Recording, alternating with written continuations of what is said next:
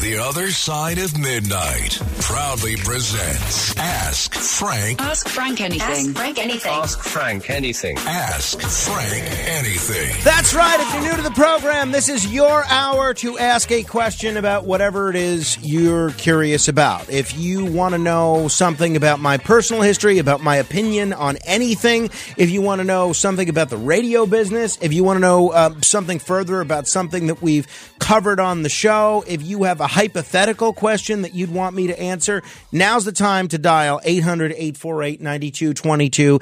And for whomever comes up with the best, the most interesting, the most creative question, you will uh, get not only something from the other side of Midnight Store, and by the way, the judge uh, for best question is our illustrious staff of uh, Matt Blaze, Tony, and Corrales, who was in for Elias this week. By the way, Corrales has been doing a, a very good job, or at least a decent job, while Elias has been away. So thank you for that, Corrales.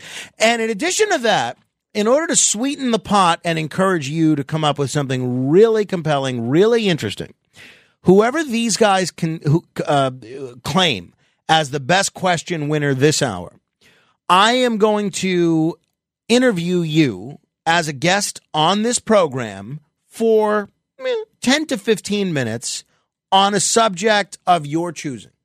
So if you're really into stamp collecting, and you want me to interview you about stamp collecting, I will do it.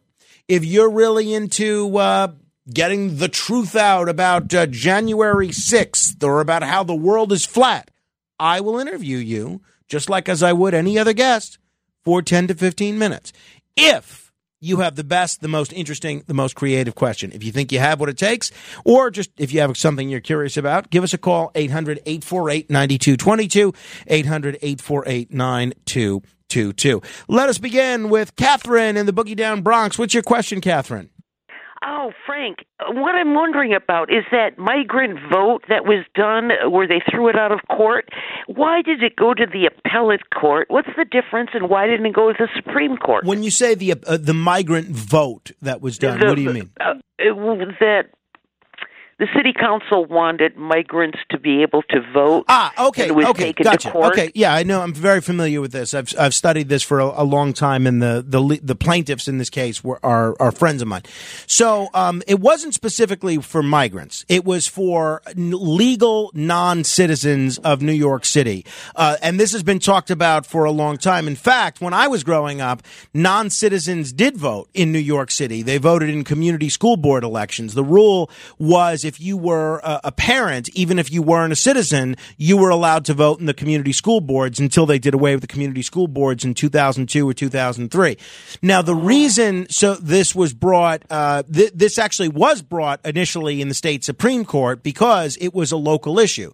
What happened was the city council passed a law in New York that completely ignored the state constitution. So when something ignores the state constitution, the remedy for that is to go to state Supreme Court. So the Right. people challenging this, uh, Vito Fossella, Joe Borelli, and others, they did go to state Supreme Court, and the judge, the state Supreme Court Justice Ralph Porzio, agreed with them. He sided with them, and the city appealed the Supreme Court decision. So when you appeal a Supreme Court divi- uh, decision in New York, it goes to kind of the next level of the Supreme Court, which is the appellate division, and the appellate division again sided with the plaintiffs, and they said the city council was completely wrong to ignore Article Two of the state constitution. Now, if the city wants to, they can apply. They can uh, appeal to the Court of Appeals. No guarantee the Court of Appeals will hear that.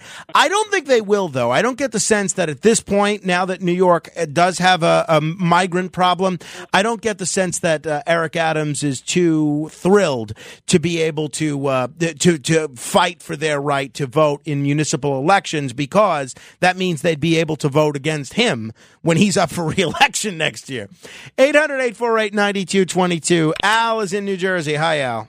Hey, Frank, how are you? I know that you're an expert on Star Trek, and I'm just wondering uh, at an autograph show in uh, in the uh, month of April, uh, there are going to be uh, William Shatner and Walter Koenig from Star Trek. I'm just wondering who else might be alive from the cast of Star Trek? Well, uh, of the main cast, there are only three left. It's Walter Koenig, William Shatner, and George Takei. Everybody else, unfortunately, has passed away. The other most recent one was uh, was Nichelle uh, Nichelle Nichols. I think there are a couple. There's certainly a couple of guest stars that are that are still alive that appeared on the show. But in terms of the main uh, main cast, uh, that's it. It's just those those three at this point. Thank you, Frank. Sure thing. 800. I mean, you think about it, the show was more than 60 years ago. So uh, these people are. They're getting on in years, right? Even Shatner is uh, going to be 93 next month, if you can ever imagine that. 800 848 9222. 800 848 9222. Larry is on Long Island. What's your question, Larry? Hey, Frank. Uh, simple question. With all your mob associates over the years, if one of them, in a very strong way, looked at you and said, I want to know how old you are. I listen to your show. You don't talk about your age. What's your response going to be? Um, well, first of all, it would depend on uh, on on who it was, but uh, I would, uh, I, I, you know, I don't know. I would, I guess it depends on on the circumstance. I would probably say age is just a number, and I've misplaced my calculator. 800-848-9222, 800-848-9222. Joe is in the Queens. Hello, Joe. Yeah, Frank, I. Uh... I told my sister on her birthday, "How old are you?" She goes, "Not as old as you." I like that one. I like that one. But uh, my question is about uh, your visits. I assume you've been, you know, a number of times to the Metropolitan Museum. What goes through your mind as you look through some of those paintings, exhibits, uh, as far as history, how it was, you know, about the passing of time, about life itself. What what what do you think as you look at those? Uh, Honestly, uh, you know, the last time I was at the Metropolitan Museum, the only thing I remember, it was probably close to 20 years ago. The only thing I remember was meeting a friend for lunch there. And I don't think I really spent much time looking at any of the artwork. So I'm embarrassed to say it as a lifelong New Yorker. I don't think I've ever really looked around at any of the artwork at the Metropolitan Museum of Art. The only time I remember going there was to meet a friend for lunch. The cafeteria was quite good, though, I must say. But uh, that reminds me, maybe it's time to schedule a trip there. I'll talk to my wife. Maybe that'll be a fun weekend trip for us one of these days.